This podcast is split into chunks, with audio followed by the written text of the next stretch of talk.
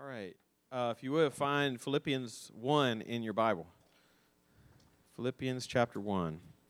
Today we're going to pick up where we left off last week in our study through Paul's letter to the church in Philippi. And like I said last week, Paul is now in the in the meat of his letter to them, in the main body of the letter. And in this neighborhood, though, we're still in this neighborhood where Paul is um, writing to them and reflecting. He's reflecting on his imprisonment.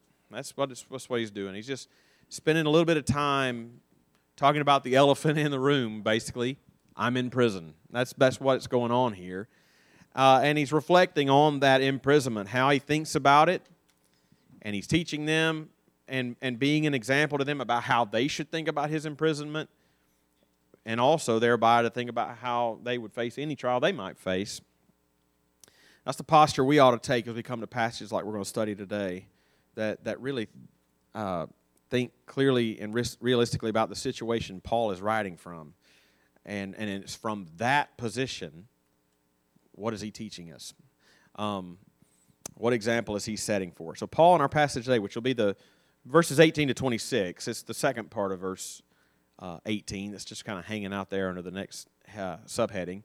He has a lot to teach us about the joy and hope every Christian can have even in the most hopeless feeling of situations, uh, and the purpose we can find still in the midst of it. Uh, it's a very encouraging passage, it should be. So if you read it ahead of time, and remember, I always try to put that passage on the GroupMe at least a day in advance so you can read it before you come. Hopefully, you'll know what I mean if you did that. But let's read it, and then uh, we'll, we'll lay out how it divides up to see what Paul is teaching us. We'll begin at the second half of verse 18. Paul writes, Yes, and I will rejoice. For I know that through your prayers and the help of the Spirit of Jesus Christ, this will turn out for my deliverance. As it is my eager expectation and hope that I will not at all be ashamed, but that with full courage, now as always, Christ will be honored in my body, whether by life or by death. For to me to live is Christ, and to die is gain. If I'm to live on in the flesh, that means fruitful labor for me.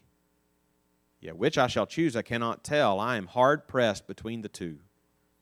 My desire is to depart and be with Christ, for that is far better. But to remain in the flesh is more necessary on your account. Convinced of this, I know that I will remain and continue with you all for your progress and joy in the faith so that in me you may have ample cause to glory in Christ Jesus because of my coming to you again. Let's pray. Lord, this is your holy, inspired, inerrant, infallible, sufficient, clear, authoritative, and necessary word. And Lord, would you please, as we study these words, would you give us eyes to see the truth that you would have us to see in it? Would you give us minds to understand it clearly? Would you give us um, hearts to embrace and, and, and really um, take in what you are saying to us here through Paul's example and teaching. It's hearts to embrace that for our own life. Give us then wills to obey and, and heed what it is that we're being admonished here to do. And Lord, would you please um, give me the help that I need to teach and teach clearly and teach rightly what this passage has to say. Guard me from uh, error. And would you give us all ears to hear what the Spirit is saying in the Word? I ask in Jesus' name. Amen. All right, if you're taking notes, um, here's how I think we can break down Paul's train of thought to get a clear picture of what we can take away from it. So, looking at the passage, first, I think in verses 18 to 20, when I say 18, I mean that last little bit of 18, 18 to 20, we're going to see Paul's joy. Paul's joy. He's going to begin that section as we just read saying, I will rejoice. And then he gives reason for it. In fact, in fact, the whole, really the whole passage that we read is his reason for the joy he has. Um, and it's interesting what he says, though, in 18 to 20. And then, second, verses 21 to 24, um, we'll find Paul's choice. Paul's choice, which is very instructive for us. Paul begins that section saying, For to me to live is Christ and to die is gain. And then he presents an important, what I can see is like an important reflection. It's a noteworthy reflection as a Christian on just the reality of life and death. Um, he, he describes it poetically as if it's a choice. Which I shall choose, I cannot tell. It's, not, it's, not, it's just that's poetic. He's, he knows he's not sovereign over his own life. But he describes it that way, and, and in, in so doing, he gives us sort of deep insight into how uh, how a Christian ought to think about the about life while we live it, as well as the prospect of, of death that, that lays before us. And none of us know when, that's, when that day is going to come. And then the third and final thing we're going to see very quickly at the end in verses 25 and 26 is Paul's plan, where Paul lays out and plans what he expects to do should the Lord give him continued life and time for ministry. And that too is instructive for us because uh, what he says there is what every Christian ought to be about, not just what apostles should be about. So that's how we're going to break it down, and, and I want us to, to walk through the text carefully and try to take note of everything that Paul says here. Let me just pause right here, and, um, and, and before we dive into the text and just elaborate on what I just said, that we want to take note of everything that Paul says here. Why, why is that our aim? Why is it not sufficient for me to read the passage and then just, and just talk about whatever I want to talk about somewhere in the realm of what that that passage is from? Why, why is it our aim when we gather like this and why we, when we gather in there the next hour, why is it our aim that we want to look, we just want to walk through this, follow the train of thought, look at all the words. Why do we want to do that? We want to do that um, precisely because of what we believe about the Bible, which is, incidentally, what we're doing on Wednesday nights this fall. So if you don't come yet to college Bible study on Wednesday nights at 8, that's what we're walking through this fall is what do we believe about the Bible. And it's pre- precisely because of that is what we it, it influences what we do when we gather.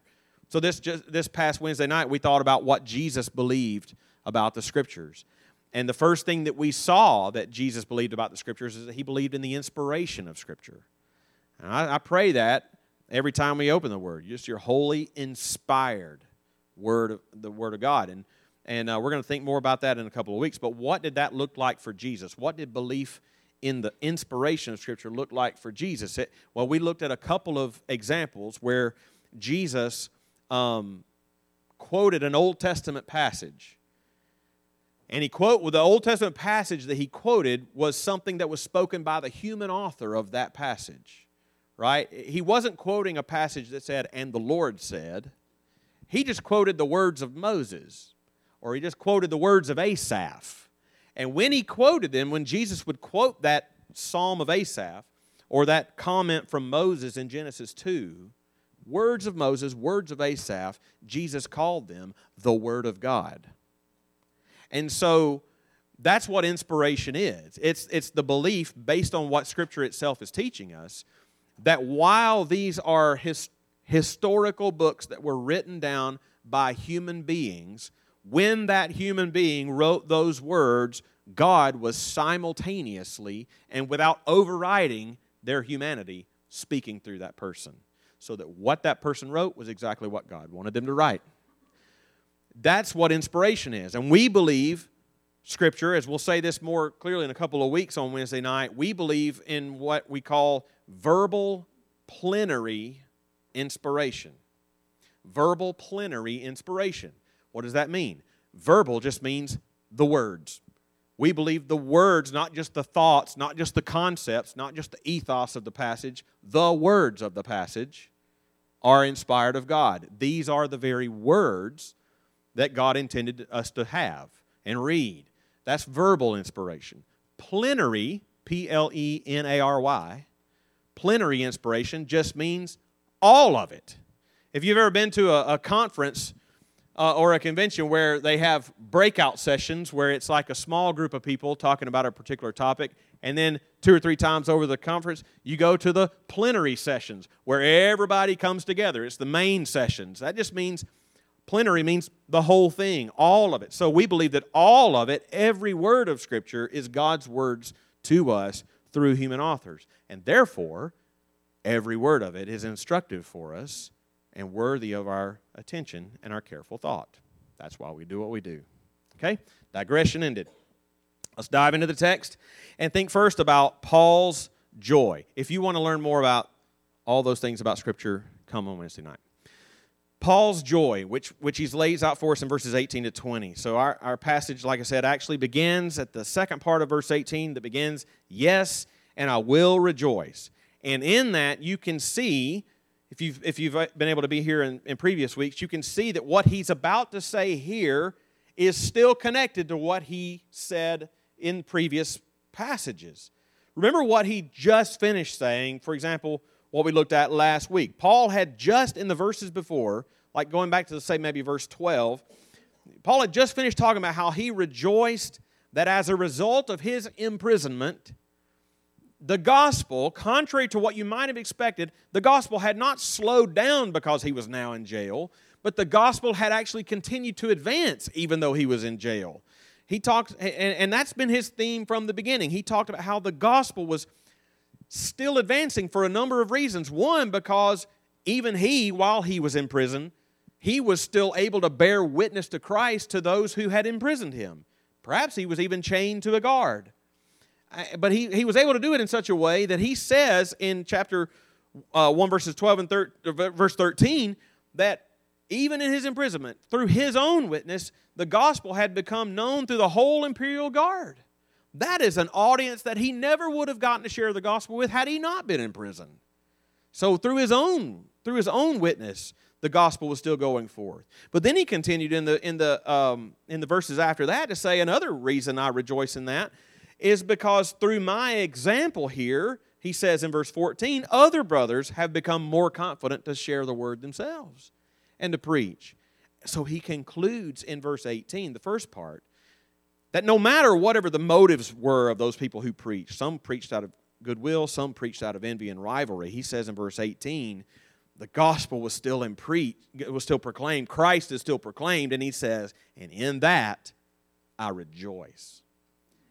Um, and he begins our the, the next phrase, our passage today, with yes, and I will rejoice. So he's about to provide even more reason that his joy is going to continue, right? Even while he sat unjustly in a prison. Look at verse 18 as a whole, though, even though it's split up by a subheading. Twice in that same verse, uh, he mentions rejoicing. And in that I rejoice. Yes, and I will rejoice. Rejoice, rejoice. Twice in that same verse.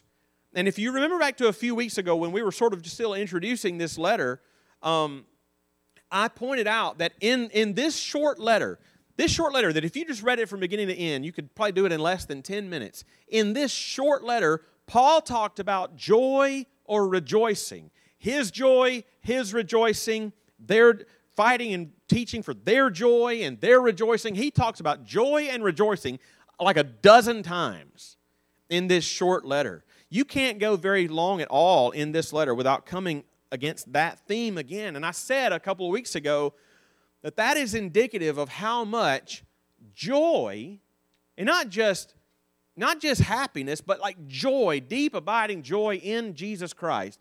Joy ought to be the characterizing mark of a believer. And, and that helps, knowing that, just seeing things like that. That helps in your own life, in your own quiet time. If you're ever doing any kind of self reflection of your own self up against what Scripture says, if you're doing any kind of self reflection, you can ask yourself, you know, how far am I off the mark?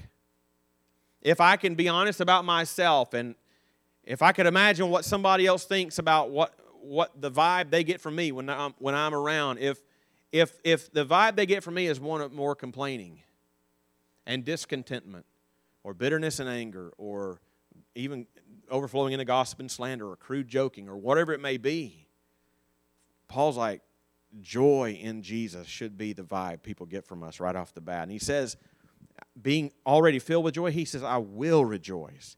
He's been rejoicing, like we saw in the early verses that the advancement of the gospel hasn't slowed down since he was in prison, and now he continues that theme of rejoicing, but he's going to talk about his joy now from another angle of his imprisonment.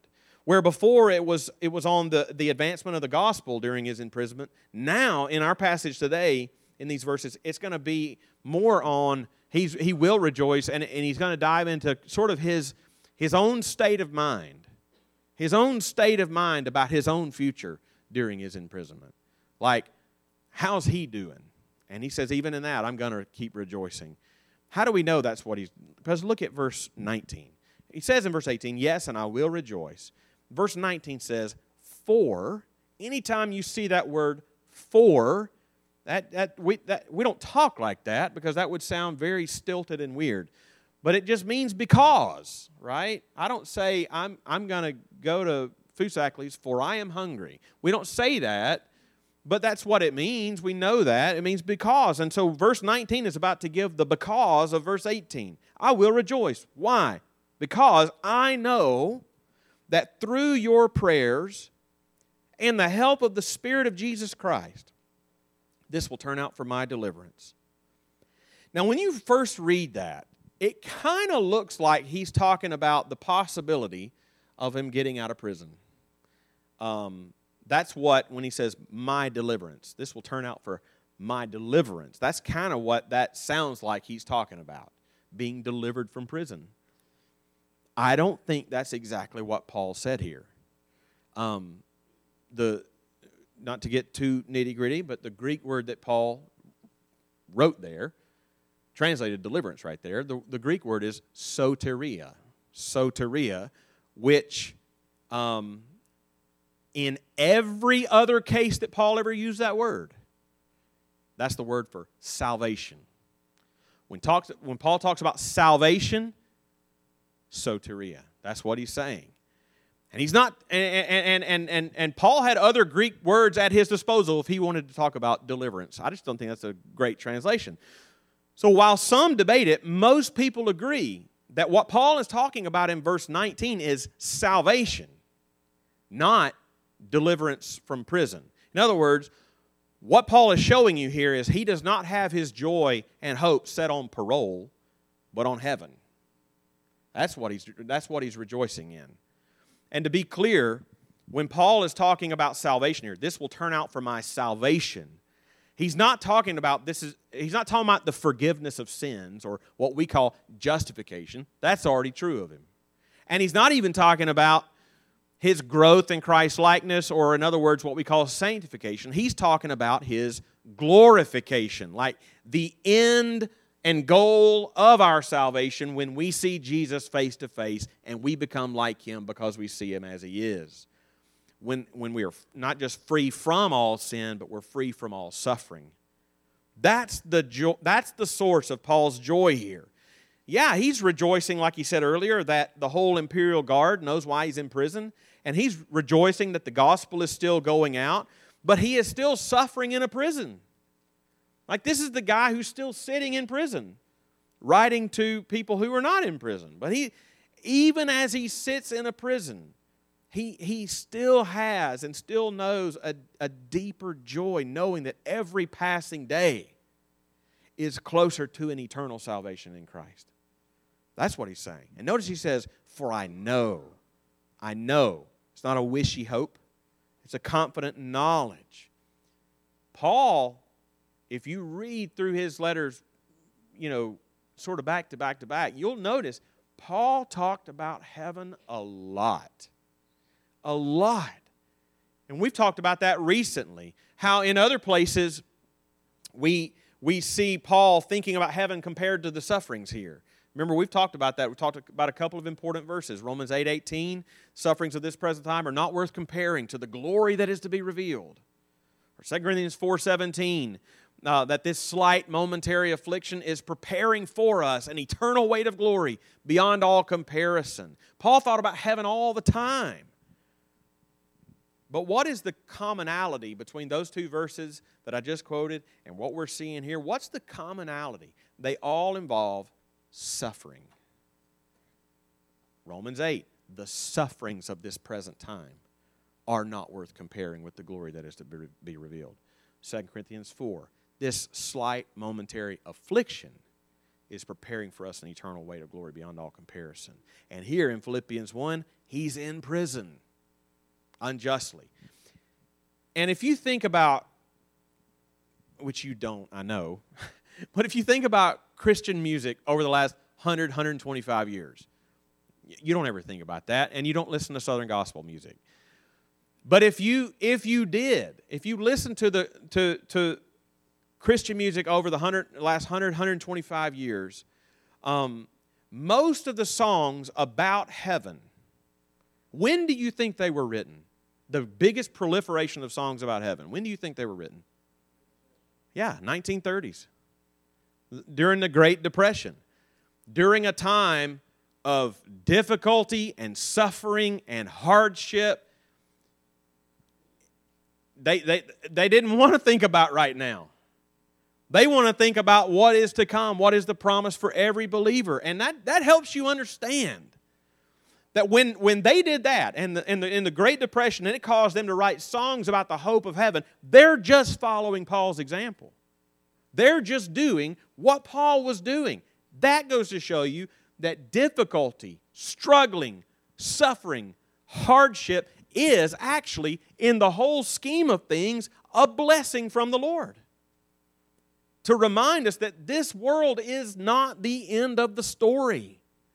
Like the comforts here are a fleeting mirage. And hardships help, her, help us to set our sights and hopes on what is eternal. And you're going to see in this passage that Paul did not think about heaven apart from Jesus. Heaven for Paul wasn't just a happy place with no problems.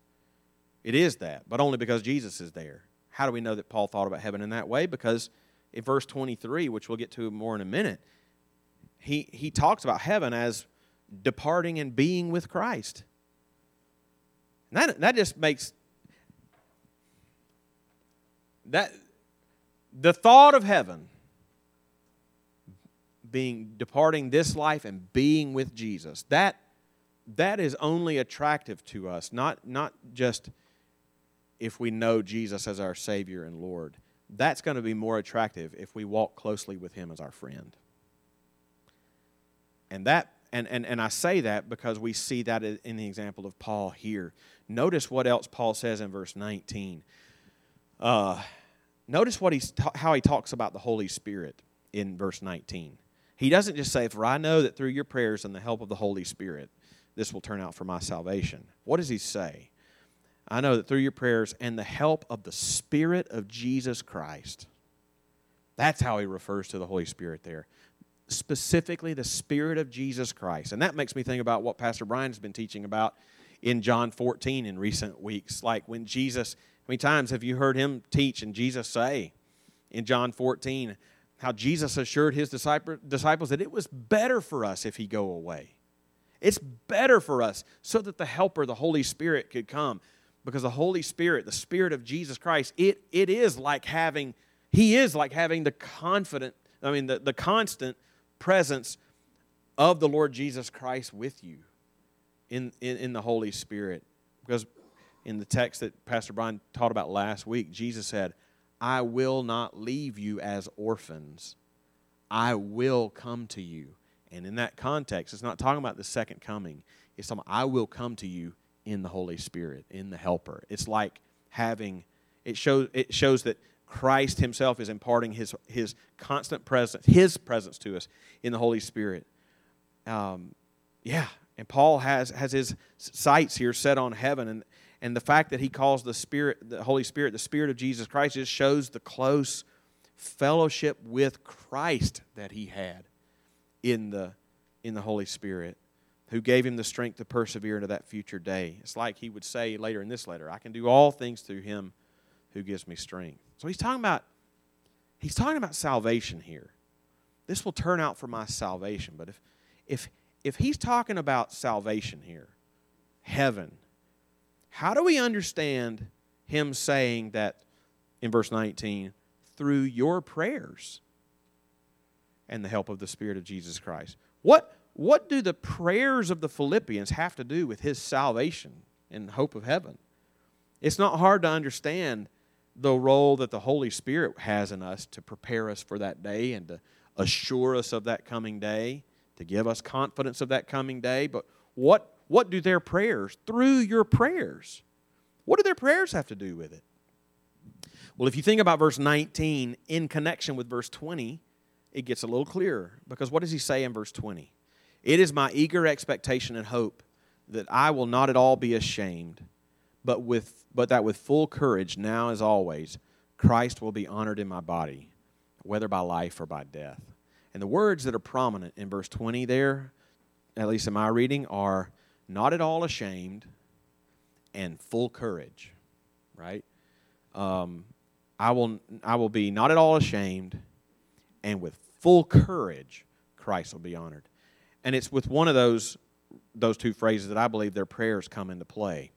When Paul says, It is my eager expectation and hope that I will not at all be ashamed, I believe he's still talking about the day he stands before God on the last day. That he won't be ashamed on that day. Right? And that's just that's just related to back back to what he already said back in chapter 1 verse 11. If you look back at verse 11 when he talks about on that final day we will be filled with the fruit of righteousness that comes through Jesus Christ to the glory and praise of God, that just that and I said on that day when we talked about verse 11 that that doesn't just mean we'll be filled with the fruit of a righteous life, and on that day, um, when we see Him face to face, we will we will eh, we will erupt in glory and praise of God. That ver that that Greek what he says there actually can take two meanings. Not only that we will praise God on that day, but that filled with the fruit of righteousness, God will commend us. God will commend and praise and, glory, and, and give glory to us, not because of what we did, but what, what He did through us, because of our faithfulness. And you can understand how in our passage, the Holy Spirit will help Paul in that.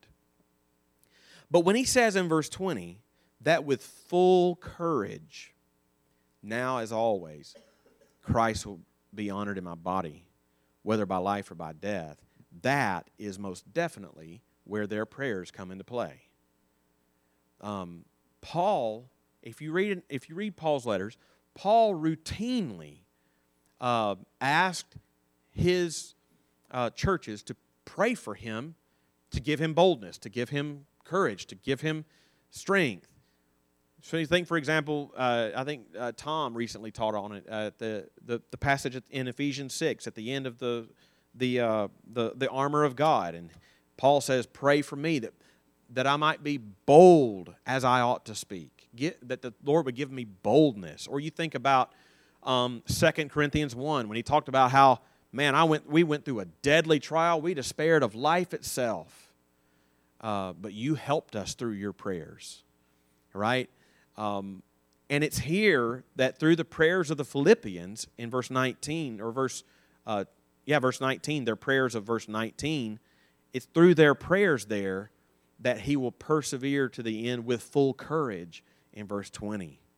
All of that contributes to Paul's joy, the hope of heaven despite present circumstances, and the help of the Philippians' prayers in the middle of present circumstances. You know, and we could learn a lesson from that. Like, certainly it's a reminder that to me is a reminder of the necessity of the church for each other right that we help each other walk faithfully with christ day by day we pray for each other um, but it's also a challenge to me to to think about heaven with christ more all right i think that's more joy producing than the fleeting satisfactions i can I have currently right in front of me that i can uh, taste and feel yeah.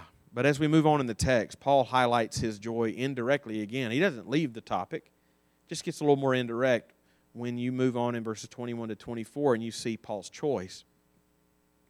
So Paul had just said he needed the Philippians to help pray for him so that with full courage Christ will be honored in my body, comma, whether by life or by death. And now he's going to reflect on that idea of whether he lives or dies. He doesn't know which one he's going to do. And he says in verse 21, famously, For to me to live is Christ, and to die is gain. That's funny. You, you almost might expect him to say, uh, based on what he's already said, for, to, me, for to, to me to live is something else, and to die is Christ. Like that's when we are with Christ. That's when we see him face to face. To die is Christ. But he says to live is Christ, and to die is gain. what does it mean when he says, To me to live is Christ? What does that mean? You might jot this ref- reference down. I think it, it's expressing essentially the same thing as what he says in Galatians 2.20. Galatians 2.20. You may have memorized that verse at one point. If you haven't, go for it. Um, Galatians 2.20 says, I have been crucified with Christ. It is no longer I who live, but Christ lives in me. Christ lives in me. And the life I now live in the flesh, I live by faith, uh, by faith in the Son of God who loved me and gave himself for me. That's what to live as Christ means. Uh, that, that, that, that I no longer live. What, what does that even mean? Because you are alive. What does it mean I no longer live? the old man in me no longer lives. The old man there, uh, in me no longer sets the agenda for my life. I no longer, Christ lives in me. That He's the one who gives me truly life, and He sets the agenda for my life. And so, therefore, this life that I live in this flesh, I live by faith in the Son of God. That's the direction I'm going. To me, to live is Christ. Frank Thielman says, such statements can only mean that Paul's relationship with Christ was so close that his entire existence derived its meaning from his Lord. Jason Meyer says, it means that Christ completely defines the meaning of life. That's what he says. Paul has already said that as he lives, he walks with the Spirit of Jesus Christ. So to live is fellowship with Christ. He says in verse 22, it's going to mean for him fruitful labor if he goes on to live. Fruitful labor. But to die, he says, is, is even more gain. Paul says at the end of verse 20, uh, 22, which I shall choose, I cannot tell. That might strike you as an odd thing to say. Uh, because it, like you can choose that. no, that's not him thinking literally that he can choose what, when he lives and dies. He knows the Lord is sovereign over those things. He's just saying Christ's presence is so good and so constant and so real that no matter whether he lives or dies, the Lord is going to be good and enough for him. He's going to say in verse 23 it's not it's not one to one equal. He says to depart and be with Christ, that is better. Because there's no suffering there, there's, no, there's suffering here. To depart and be with Christ is far better. Let me pause right there. That's just a theologically good thing to know. People, people ask all the uh, fairly regularly, what happens to you when you die? Well, that verse tells you. Uh, it gives you an idea for, for a Christian who, who dies that's what's going to happen with all of us if we die before Christ comes back. Right? If we die before Jesus returns, our body goes in the ground and our spirit goes to be with Christ. To depart and be with Christ is far better. Our spirit goes to be with Christ. And it's at the second coming that for us and for every believer before us, Adam and Eve, it's then, when he comes back, that our spirits who are with him there, we will return with him, and our bodies will be raised. We will be reunited with resurrection bodies like the Lord's. And Paul is simply saying, of course, that the best option would be to literally be with the Lord. But Paul knows, as he says in verse 24, that if he lives, the Lord is with him, and the Lord has work and purposes for him with the Philippians. And that just reinforces what we've been talking about since the beginning of the letter. All this time, since the very beginning, Paul has been, has been emphasizing that gospel advancement and the glory of Jesus, where his glory has not been seen clearly, that is the, that is the top priority in life, period. Period. Not just for apostles, period. For people, anybody, any, and certainly any Christian. And he says, he says, he calls it later uh, in the first chapter, that, that is the most excellent thing. And here he's simply demonstrating that very determined attitude in himself. If he dies, he's with Christ. If he lives, it's fruitful labor for Christ. And please do not read that thinking, yeah, like, well, he was one of the apostles. No, Paul lived his life in such a way that he repeatedly urged his readers, follow my example. So Paul was living a life that all of us should live. Paul's choice is our choice. It's a challenge to us it, to ask, it, do, do, do, we, do I see the goal and purpose of my life as, as Paul saw the goal and purpose of his? Can, can I honestly say, to me, to live is Christ? Christ defines the meaning of my life every day I wake up. Christ doesn't just define the meaning of my life on, tu- on Sunday morning or on Wednesday night, but on, on Tuesday afternoon. Christ is defining the meaning of my life. And every day I wake up, I see it as fruitful labor for Christ. Everything else I do, everything else you do, you're, you're, you are here as a student at Auburn or Southern Union or wherever. Your, your role in that, that's why you live in Auburn. But you, so that may feel like that is the primary thing, I, the reason I'm here and what I'm about and what I'm doing. But it's not. It's just the providential platform that he, God has given you to be used for Christ because that's the primary thing.